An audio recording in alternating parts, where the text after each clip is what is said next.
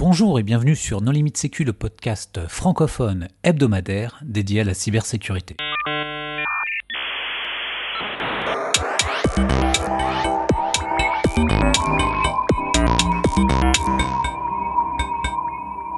Alors aujourd'hui, nous allons parler d'un logiciel open source qui s'appelle The Bastion avec Stéphane Le Simple. Bonjour Stéphane.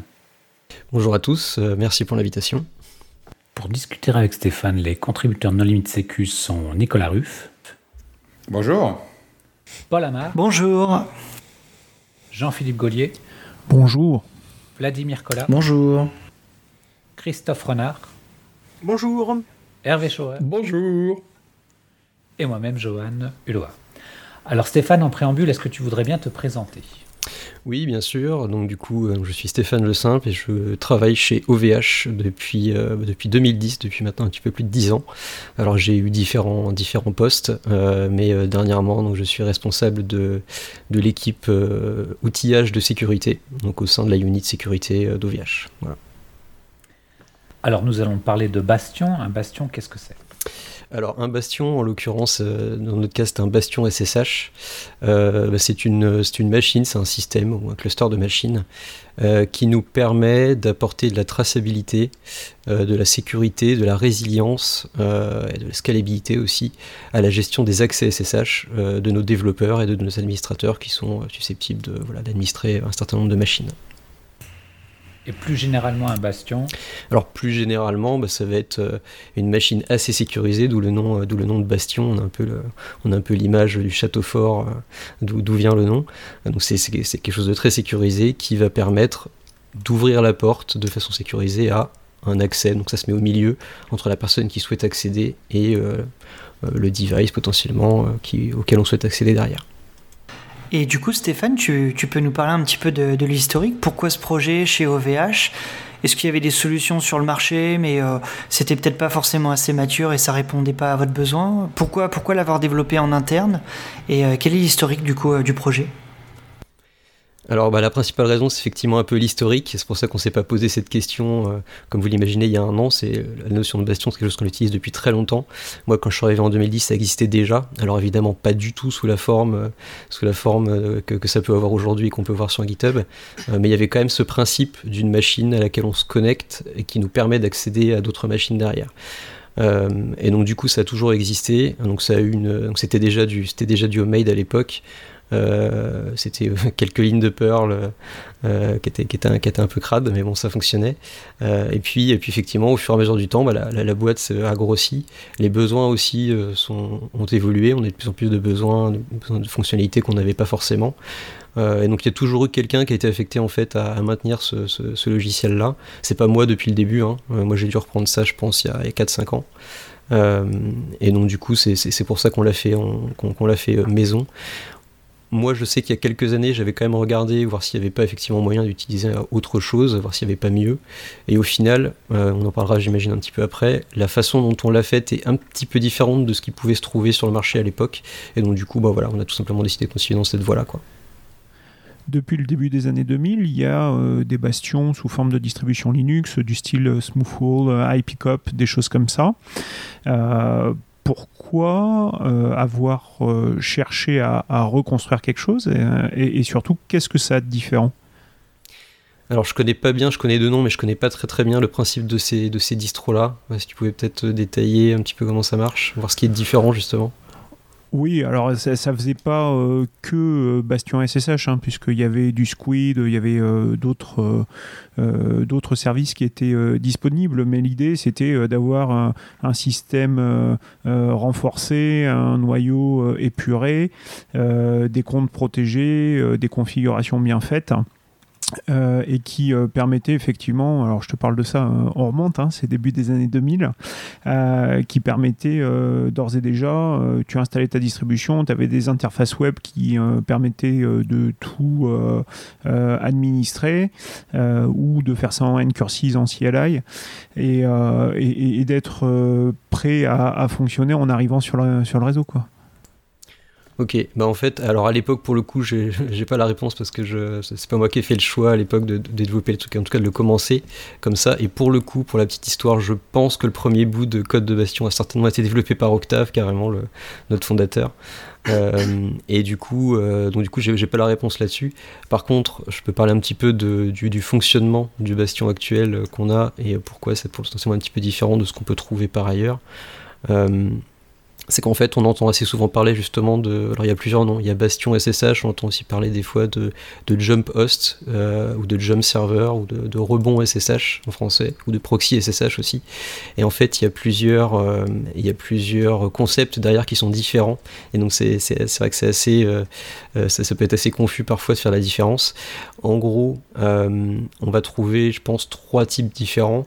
Le premier, ça va être simplement effectivement une machine assez sécurisée sur laquelle les gens vont avoir un shell en général, donc ils vont se connecter dessus. Euh, il va y avoir un shell, alors qui est restreint ou pas, et qui permet ensuite, par rebond, euh, de se connecter à une autre machine. Donc c'est vraiment la notion de, de, de, rebond SSH, on se connecte sur une première machine, puis sur une seconde, potentiellement pour, parce que la seconde n'est pas accessible au niveau du réseau, sans passer par cette, ce bastion justement.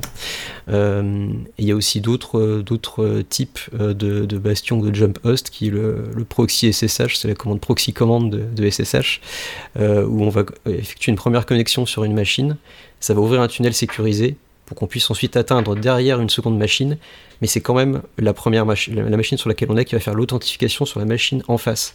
Donc dans ce cas-là, le bastion entre guillemets est juste là pour donner accès niveau réseau à la machine qui est derrière. On n'a pas de shell sur cette seconde machine forcément, mais elle permet justement d'ouvrir un tunnel sécurisé. Et nous, dans notre cas, en fait, bah, c'est ni l'un ni l'autre. Euh, c'est euh, pour ça qu'on appelait ça vraiment un bastion SSH. C'est même, ça fait même l'objet d'une FAQ dans la documentation parce que c'est vrai que c'est une question qui revient assez souvent. Euh, parce que typiquement, notre bastion ne fonctionne pas avec proxy parce que c'est pas, c'est pas ce système-là, c'est autre chose. Et en fait, nous, on a vraiment une coupure protocolaire en fait entre les deux. C'est-à-dire qu'il y a, quand vous vous connectez sur une machine en face, en fait, en réalité, on a, moi j'ai deux connexions SSH. Il y a la connexion entrante, celle que vous effectuez vers le bastion, qui vous connaît, qui vous authentifie, qui vous authentifie, authentifie pardon, et une deuxième euh, connexion qui va du bastion vers le serveur derrière, euh, qui s'effectue. Donc du coup, le serveur derrière connaît le bastion. Il vous connaît pas vous forcément, c'est pas nécessaire. C'est le bastion qui fait ce travail-là. Et une fois que les deux connexions sont établies, euh, magiquement le bastion va connecter les deux, les, deux sessions ensemble finalement. Et vous avez l'impression que vous êtes connecté directement derrière, alors que c'est pas le cas. Et ça permet de faire pas mal de choses, notamment du coup la rupture protocolaire, ce qui apporte de la sécurité déjà. Et ça permet aussi, euh, notamment d'enregistrer les sessions. Euh, puisqu'on peut, euh, c'est une des fonctionnalités, on, a, on voit les sessions interactives en fait qui sont enregistrées. Ah, par contre, il y a un truc, je suis pas sûr d'avoir compris au niveau de l'authentification.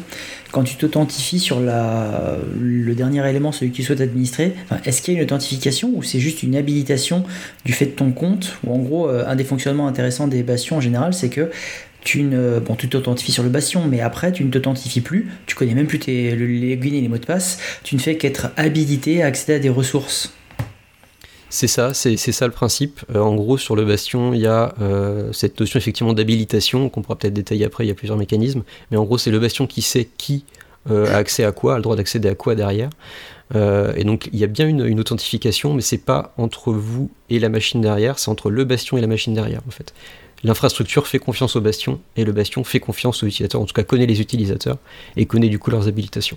Donc il y a bien les deux. Du coup, du coup, le bastion, pour s'authentifier vers la machine derrière, il va faire une connexion euh, par authentification avec les publics, j'imagine C'est ça.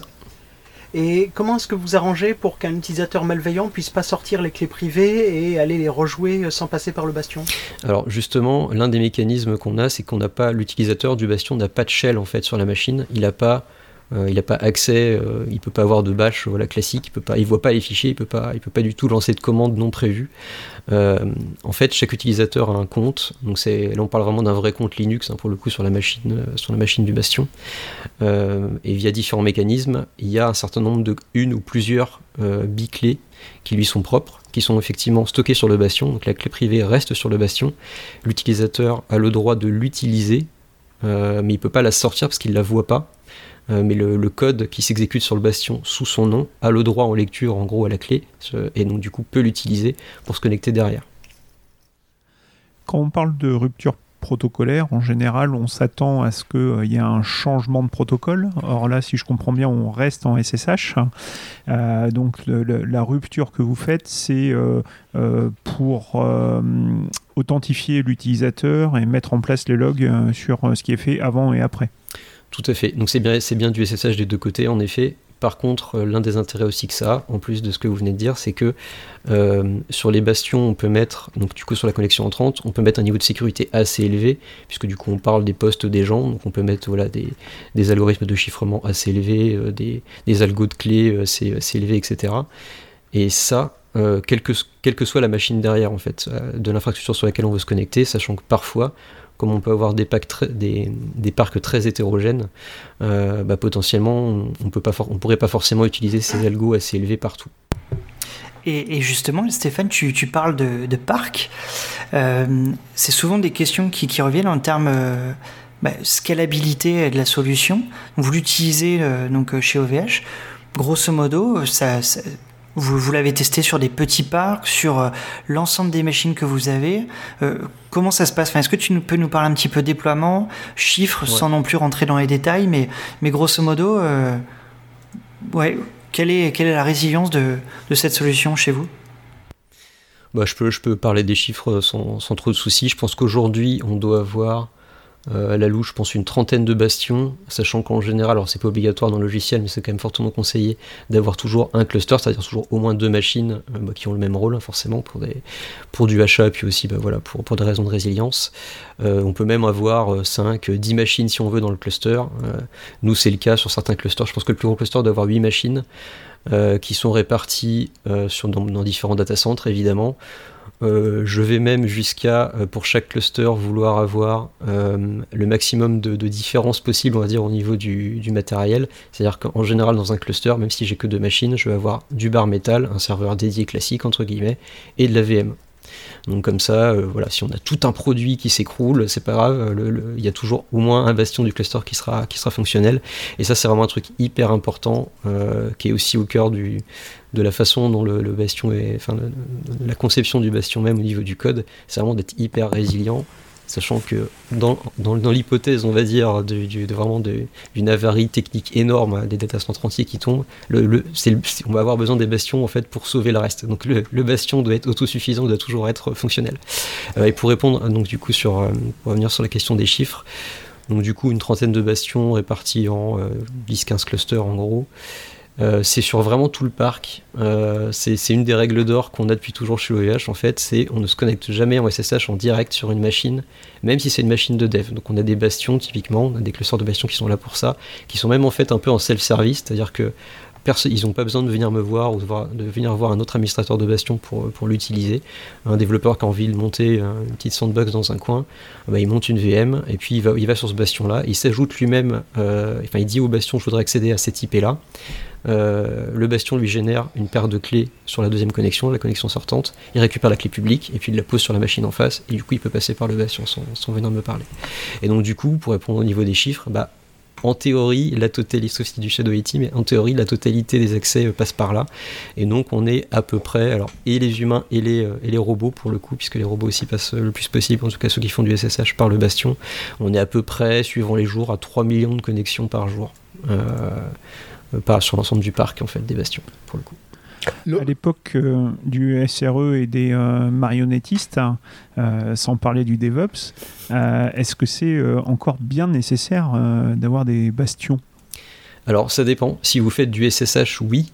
mais effectivement, dans le, dans le monde du DevOps, c'est, on est un peu plus sur de l'API, du, du, coup pas du SSH, et donc du coup en dehors du SSH, effectivement, il faut mettre en place d'autres mécanismes, on va dire, pour, pour assurer la sécurité et la traçabilité. Euh, mais à partir du moment où vous faites du SSH, oui, euh, c'est quand même conseillé, et notamment en interne, on a pas mal de gens qui font par exemple du Ansible, pour effectivement euh, gérer les parcs de machines. Ansible, ben, ça utilise SSH, et donc on a un petit wrapper d'une dizaine de lignes pour que, que Ansible peut utiliser pour passer par les bastions, typiquement. Est-ce que c'est aussi utilisé pour l'accès aux équipements réseau? Ouais, tout à fait. Euh, ça fait partie, ça fait partie du cahier des charges, on va dire à la base. C'est que je parlais de, de parc de machines hétérogènes tout à l'heure. Euh, c'est effectivement aussi des périphériques réseau. C'est pas que des machines Linux euh, ou des machines FreeBSD. oui, donc des, ça peut être des routeurs Cisco, des choses comme ça.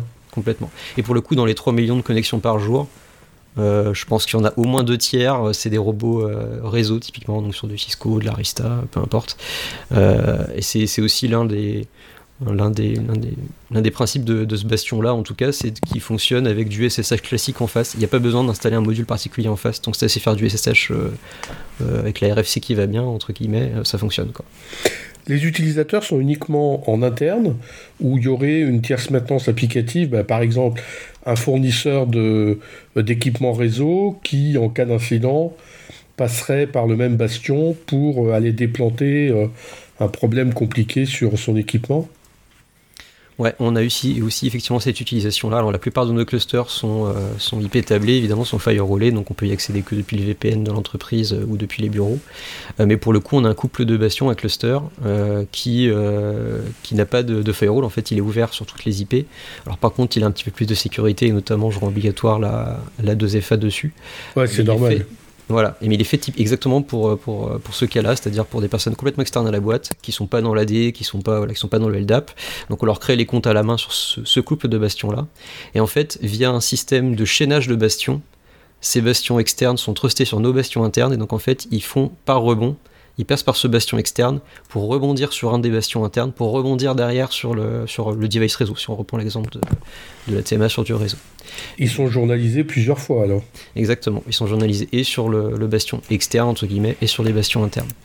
Et euh, sur, euh, juste sur ce truc-là, c'est intéressant en fait, cette fonctionnalité-là que j'appelle les royaumes dans le, dans dans le code. Euh, on peut avoir des royaumes d'authentification différents. Là, dans cet exemple-là, on a le royaume interne qui est baladé, le LDAP l'entreprise classique, et puis un royaume un peu externe où on crée les comptes à la main. On a aussi ce cas-là, en fait, on utilise aussi cette fonctionnalité-là pour euh, accéder euh, potentiellement à des infrastructures d'OVH US, puisque c'est une autre entreprise, mais pour le coup, elle utilise à peu près les mêmes briques que nous. c'est pas un hasard, et donc du coup, il y a un trust entre des bastions chez nous et des bastions chez eux où ils vont dire euh, Stéphane Le Simple d'OVH Europe, que moi je ne connais pas dans ma base de, d'authentification, mais je sais qu'il s'appelle comme ça, et je sais qu'il vient de ce bastion-là, donc je vais autoriser ce bastion-là slash S le simple à se connecter sur tel IP, euh, voilà, peu importe chez moi, via mon bastion. Et du coup, il y a ce trust qui est fait, donc je me connecte sur mon bastion européen, qui me connaît, qui enregistre ce que je fais, qui se rebondit sur le bastion US, euh, qui connaît le bastion européen, qui ne me connaît pas moi, mais qui connaît le bastion européen. Il fait confiance au bastion européen, donc le bastion européen lui dit que je m'appelle Stéphane Le Simple, il le croit sur parole, il va regarder quel droit j'ai dessus, et si euh, j'ai bien accès à la, ressource à laquelle je demande d'accéder, eh il va me donner accès, et il va aussi enregistrer ce que je fais. Donc là aussi, il y a bien le double enregistrement, ce qui est très intéressant dans le cas de deux entreprises euh, différentes pour le coup. Alors justement, tu parles d'enregistrement. Euh, c'est quoi le, le format de l'enregistrement, c'est du simple texte oui, et puis est-ce que ça enregistre toute la session ou juste l'existence de la session? Euh, il y a les deux, en fait. Pour le coup, il y a des logs classiques, on va dire des logs d'accès, comme on pourrait avoir sur du serveur web ou autre. Euh, donc c'est assez pratique. Donc c'est une ligne de log en gros par accès. Alors pour le coup, il y en a même deux si, euh, si on veut aller par là. si vous voyez ce que c'est les logs forensiques d'Apache, bah, c'est un petit peu le même principe. J'ai une ligne de log au début de la connexion, une ligne de log à la fin. Donc les deux ont le même ID, ce qui permet de les, recouper. Et ce qui me permet aussi d'être sûr de ne pas perdre de log, c'est-à-dire que si on a un bastion qui reboot par exemple violemment et qui peut pas euh, et peut pas euh, loguer la, ligne de fin, j'ai au moins la ligne de début.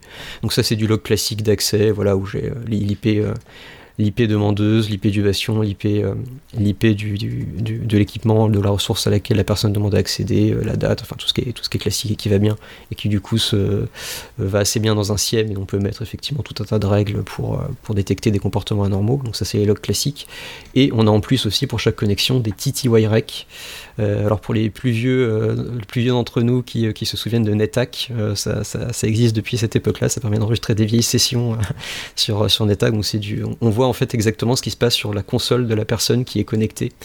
Euh, donc on, voit ce qu'elle voit. Euh, alors je précise quelque chose, c'est qu'on enregistre vraiment que ce qu'elle voit et pas ce qu'elle tape. C'est-à-dire que si elle tape dans un, dans un shell par exemple, mais effectivement elle voit elle-même ce qu'elle tape, donc ça va être enregistré.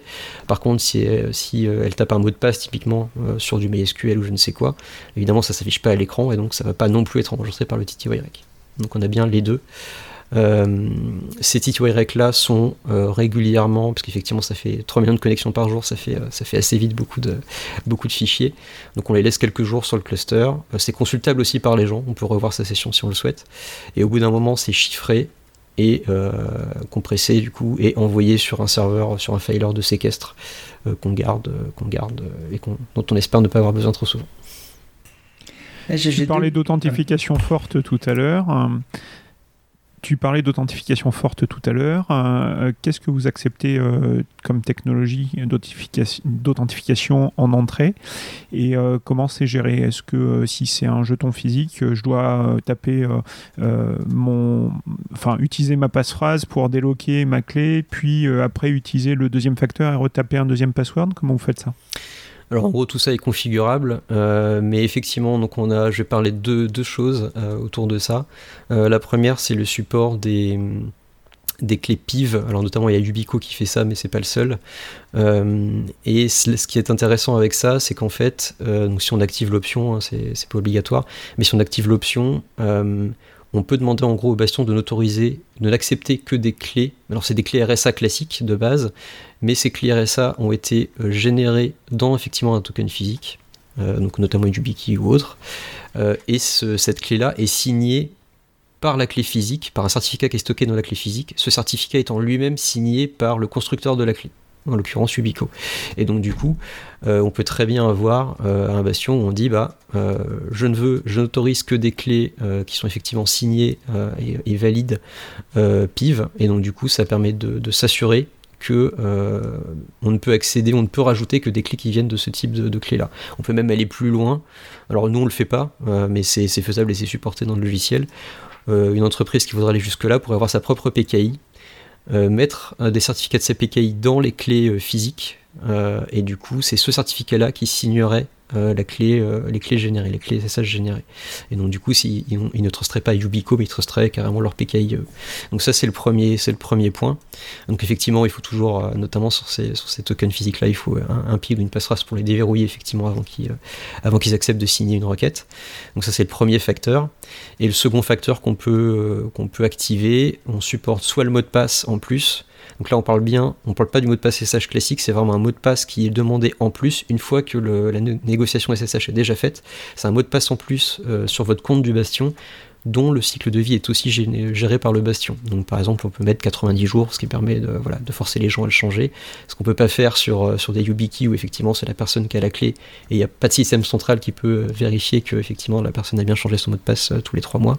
Donc il y a le mot de passe ou alors le TOTP, euh, donc un OTP basé sur le temps, ce qu'on appelle en général Google Authenticator entre guillemets ou autre, euh, qui, est, tout simplement un secret partagé entre le bastion et vous. Et donc vous avez l'application sur votre téléphone avec un code qui change toutes les 30 secondes. Comment vous gérez l'agilité cryptographique? Parce que j'imagine que si vous avez un Linux en frontal euh, qui refuse de faire du MD5 et du SHA-1 et que derrière vous avez un routeur avec un vieux SSH, voire un FreeBSD avec une implémentation différente, ça doit pas être évident de mettre tout le monde d'accord et de parler les protocoles de tout le monde?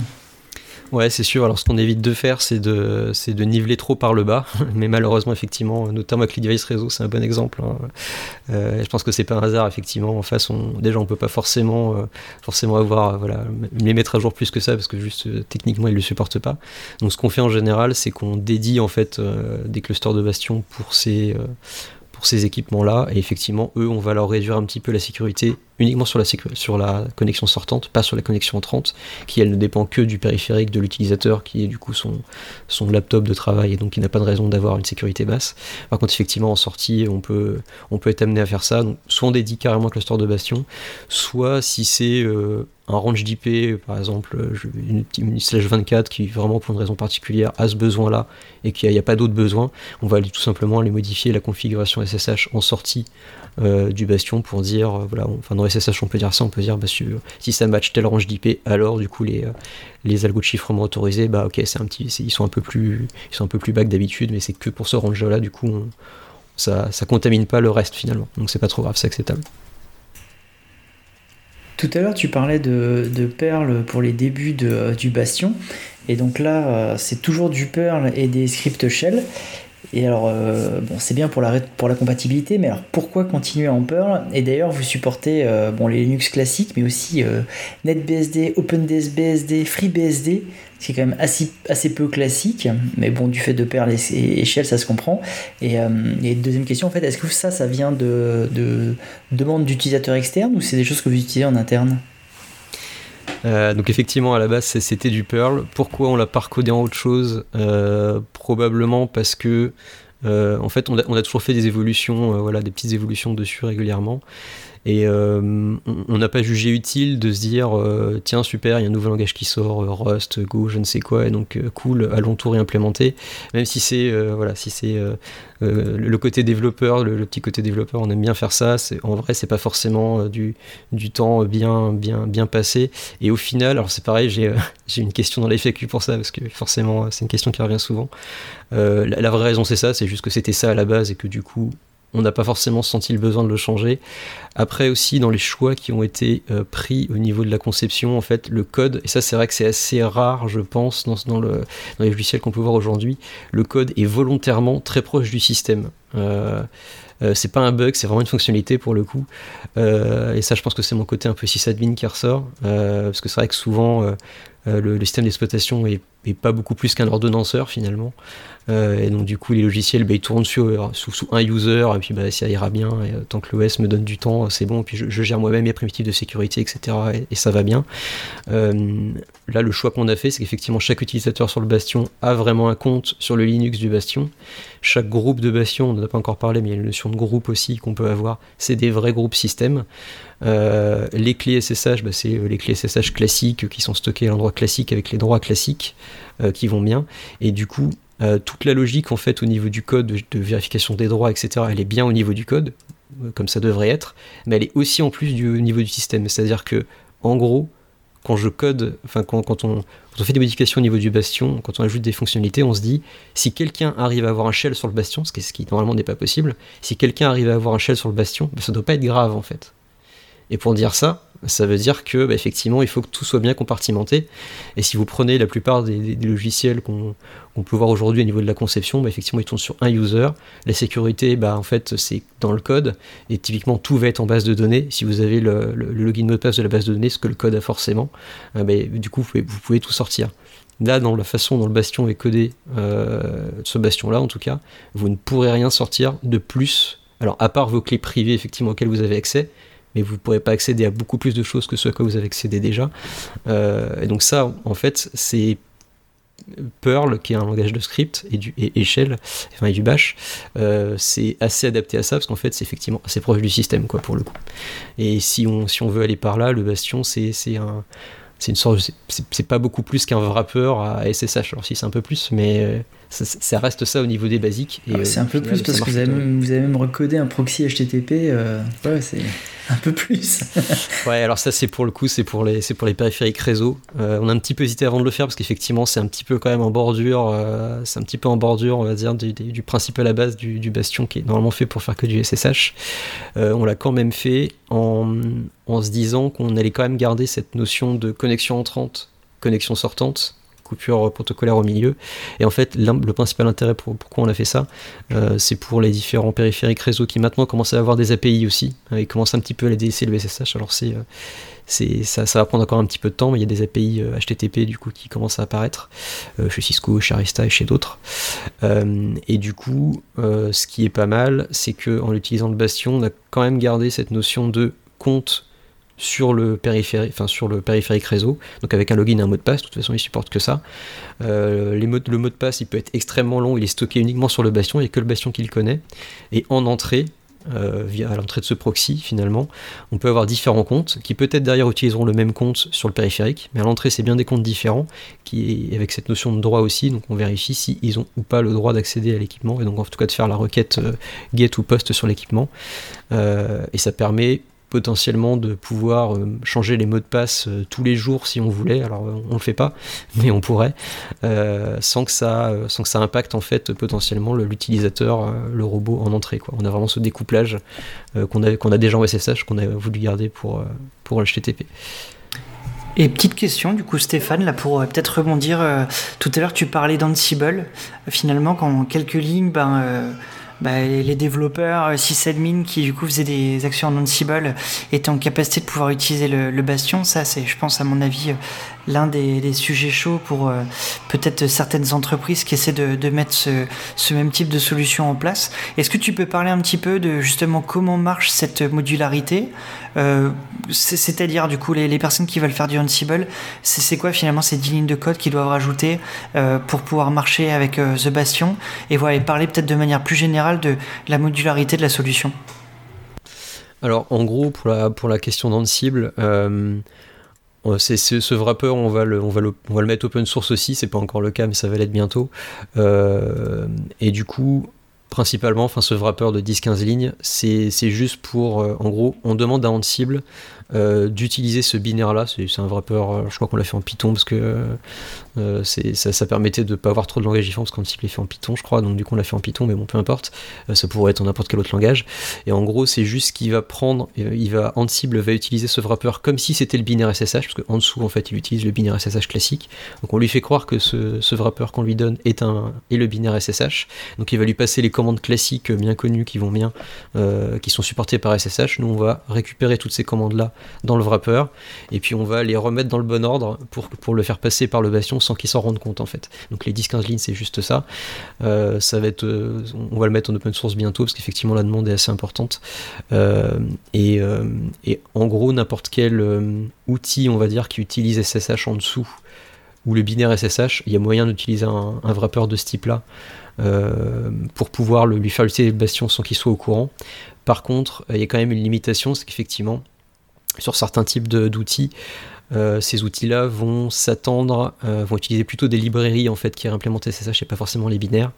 Et euh, du coup, dans ces cas-là, c'est potentiellement un peu plus compliqué de réussir à les faire fonctionner avec le Bastion parce qu'effectivement, ils sont un peu plus bas et donc il n'y a pas vraiment de possibilité de, mettre un de mettre un wrapper. Et surtout, ils vont potentiellement utiliser des fonctionnalités qu'on a volontairement désactivées. Euh, pour des raisons de traçabilité, notamment les canaux SSH. On peut ouvrir un, seul canal, enfin un premier canal SSH où on fait toute l'authentification, et ensuite ouvrir d'autres canaux qui, euh, qui, sont secondaires, qui ne nécessitent pas de se réauthentifier. Euh, donc c'est assez efficace effectivement. Par contre, bah, sur ces canaux secondaires, si nous les autorisons, on n'aurait pas la traçabilité en fait. Donc du coup, typiquement, et c'est aussi la rupture protocolaire qui fait ça, c'est un bug et une fonctionnalité en même temps suivant, où on se place. mais du coup, voilà, les les, compatibilités dépendent en fait de la façon dont les outils utilisent SSH en fait. Et tu, parlais tout à l'heure du fait que vous avez beaucoup segmenté, cherché à segmenter vous appuyant sur les fonctions système de, la gestion de l'utilisateur. Est-ce que vous avez utilisé des, modules de sécurité euh, type AppArmor ou SE Linux? Alors, euh, SE Linux, euh, alors nous en interne en fait, pour le coup on utilise GR Security en fait, donc on n'utilise ni AppArmor ni, ni SE Linux. par contre, effectivement, depuis qu'on l'a mis en open source, on a juste rajouté un petit module SE Linux alors qui permet juste au Bastion de fonctionner sans désactiver SE Linux. Pitié pitié de les activer PSE Linux sur un, sur un, périphérique de sécurité euh, tel que le Bastion. Donc du coup on a juste mis un module qui permet d'autoriser juste les deux trois petits trucs qui n'étaient pas standards pour que ça fonctionne. Euh, potentiellement, peut-être plus tard, on, verra si on s'amuse à, faire une vraie politique beaucoup plus complexe, même si nous en interne, en tout cas aujourd'hui, on l'utilise pas. Euh, par contre, ce qu'on utilise sur certains modules, alors j'en ai pas parlé aussi, il y a cette notion de plugin au niveau du bastion. Euh, donc en gros, soit on peut se connecter, voilà, un périphérique, on en a parlé, soit on peut effectuer des opérations sur le bastion lui-même. Alors en général, ça va être pour gérer les accès, créer un groupe, supprimer un groupe, rajouter un owner de groupe, un gatekeeper de groupe, un membre au groupe, etc. Donc ça, c'est des, petits plugins en fait qui sont qui s'exécutent directement sur le, bastion. Euh, et on peut aussi avoir ses propres plugins euh, euh, voilà, qu'on peut, implémenter, qu'on peut implémenter et rajouter pour voilà, faire différentes actions. Et nous, on en a un qui n'est pas encore open source, on, le rendra certainement open source plus tard. en fait, on l'utilise aussi pour se connecter aux, bases de données. Alors, c'est relativement récent dans l'histoire du Bastion, mais notamment pour faire du MySQL, du Postgres ou du MongoDB. Euh, en fait, on utilise du coup un plugin donc on a codé qui s'appelle DB pour le coup. Euh, et lui, il utilise effectivement, parce qu'en fait, sur le Bastion, on lance les, clients qui vont bien, donc le client MySQL, le client Postgres ou le client MongoDB. Et si vous regardez bien, ces clients-là sont très souvent sont pas faits en fait pour être être lancés sur un sur un bastion. En fait, ils sont plutôt faits pour être lancés en local. Et donc il n'y a pas il n'y a pas de fonctionnalité, euh, c'est pas juste pas codé pour pouvoir leur dire bah interdit les Skype Shell en fait par exemple. Sur tous ces clés là, on peut très bien lancer un LS, on peut très bien et c'est fait pour et c'est pas un problème de sécurité puisqu'on les lance en général sur son propre poste en local. C'est pas le cas du Bastion. Donc du coup, euh, je voulais enfin voilà, on voulait que les gens puissent utiliser euh, le Bastion pour se connecter aux, bases de données sans forcément qu'ils puissent faire des Skype Shell, même si comme on disait tout à l'heure, ça doit pas être grave, mais si on peut l'éviter, c'est quand même bien aussi. Et donc du coup, typiquement, on a utilisé un truc qui s'appelle MiniJ jail euh, qui est un petit binaire qui est pas mal, euh, euh, qui, est fait par Google. Alors je crois que j'ai même fait 3-4 patchs qu'ils ont, qu'ils ont accepté. Il y en a un qui traîne depuis un an, il faudrait que je le relance. mais du coup, on, a vraiment utilisé toutes les fonctionnalités possibles du noyau Linux. Donc on, a, on a du namespace, au niveau des espaces de montage, nouveau namespace, user aussi. Évidemment, on drop toutes les capabilities. je suis allé jusqu'à faire du seccomp. Alors c'était un peu long. mais voilà, si, si vous essayez du coup de faire un escape shell, ce qui nécessite l'appel système execve typiquement, euh, ça va pas bien se passer. Euh, et ce sera logué en plus, on saura ce que vous avez tenté. Euh, voilà, on, utilise vraiment tout ce qu'il faut, le, flag no new privs aussi, qui est relativement récent dans le kernel Linux et qui permet de s'assurer qu'un processus ne peut jamais reprendre les droits routes lui, euh, lui et tous ses enfants, euh, même si vous avez le mot de passe route, même si vous êtes CTUID, peu importe, euh, voilà, c'est, un, ça permet vraiment de s'assurer qu'une fois les, une fois les privilèges droppés, il n'y a aucun moyen de les récupérer, donc tous ces trucs-là, on les utilise. Donc on a fait du coup des profils très spécifiques, et pour, et pour Postgres, et pour MySQL, et pour Mongo. et du coup, c'est, plutôt pas mal, on est assez content. Les développeurs aussi sont assez contents, en tout cas ça fonctionne. et donc ce qui est pas mal, effet de bord intéressant, c'est que tout ça aussi est enregistré par TTYREC. Donc du coup, euh, si jamais euh, quelqu'un un jour fait un drop table, euh, on saura le retrouver si besoin. Et justement, la, compromission d'un bastion, c'est un peu un scénario pire parce que c'est un point central. Bah, c'est un SPOF, quoi, donc un, point central de défaillance. Si le bastion tombe, toute la sécurité tombe. Euh, est-ce que euh, c'est à celui qui va déployer votre bastion de s'assurer de faire un contrôle d'intégrité du système, de vérifier que rien ne bouge dans la configuration, ou est-ce que c'est des fonctions que vous avez intégrées dans la conf par défaut? Alors non, c'est pas intégré dans la conf par défaut. Effectivement, on, on s'attend à ce que les gens voilà, vraiment sécuriser leur machine. Euh, et d'ailleurs, il est fortement conseillé euh, d'avoir une machine vraiment dédiée pour ça. C'est-à-dire qu'il ne faut pas qu'elle fasse serveur web en même temps ou serveur de base de données ou je ne sais quoi. Vraiment, il faut, qu'elle fasse une seule chose, justement pour pouvoir euh, vraiment sécuriser au, plus la machine. Et aussi parce que le code du bastion, effectivement, comme je le disais tout à l'heure, est assez et même très proche du système, et donc euh, ce qui n'est pas très courant, et donc du coup il, voilà, il va créer des comptes, supprimer des comptes, créer des groupes, modifier la configuration SSH de façon euh, voilà, qui peut-être ne fonctionnerait pas bien avec d'autres modules, donc il faut vraiment que ce soit la, euh, la machine soit dédiée. Après, sur la sécurité, euh, ouais, il faut, que il faut effectivement que les gens vraiment utilisent un, OS durci. Euh, nous, on utilise en interne, alors c'est pareil, c'est open source depuis pas longtemps. on utilise le, du hardening CIS, donc ça c'est voilà, quelque chose de, très connu qui sort avec toutes les versions de Debian. On utilise Debian en fait en interne. Donc voilà, c'est un PDF qui est, plutôt, qui est plutôt bien fait avec un certain nombre de préconisations. Et nous, on a un script qui reprend tous les points en fait du PDF et qui vérifie si la machine est, est compliant ou pas. Et à la fin, on arrive avec un pourcentage de compliance. Et on est allé en fait jusqu'à avoir ce script qui tourne tous les jours. Et à partir du moment où il y a un petit écart, euh, hop, ça nous crée un ticket et puis il bah, faut qu'on corrige. Euh, donc c'est et il faut effectivement euh, avoir ce niveau de, paranoïa là, puisqu'effectivement c'est vraiment le voilà c'est le c'est le cœur de c'est les clés de la maison un peu le bastion donc donc il faut effectivement en fait on n'est jamais trop parano là-dessus. audit D aussi super important. je je sais pas si on va open sourciser notre notre configuration qui est pas trop mal, j'espère qu'on le fera, mais c'est pareil effectivement il faut vraiment avoir tout ce qu'il faut côté log, détecter les choses côté euh, avoir un avoir un système qui, qui, permet de détecter les anomalies, les patterns d'anomalies. Euh, et typiquement, c'est pareil pour, pour administrer les bastions. Euh, alors, on n'est que 3 dans la boîte à pouvoir le faire, donc on n'est pas beaucoup. Et on a de la 3FA carrément, tellement. déjà, on n'a pas trop besoin souvent de se connecter en route sur ces machines-là. Mais voilà, la 2FA, j'arriverai pas à dormir, donc du coup, on a de la 3FA sur ces trucs-là. Quoi. Mais donc tu parles de sécurité du système, euh, mais vous, tout ce que vous fournissez, c'est des scripts Perl, Bash, voire des images Docker, mais vous n'avez pas du tout la maîtrise sur le noyau qui sert à faire tourner l'outil. Est-ce que vous avez des scripts qui vont détecter un set minimal de fonctionnalités ou est-ce que vous refusez de vous lancer s'il n'y a pas certaines capabilities euh, disponibles et ce genre de choses Ou est-ce que vous tournez sur un noyau de 6 antédiluvien euh, sans aucun problème?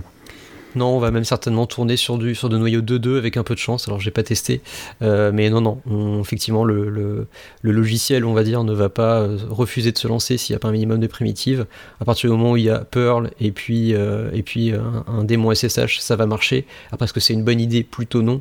et c'est bien détaillé dans la doc, en fait. Hein. On, s'attend effectivement vraiment à avoir un, un, système durci en dessous et c'est hors scope. Il y a plein de belles choses qui existent déjà, en fait, pour faire ça. On va pas réinventer la roue pour le coup.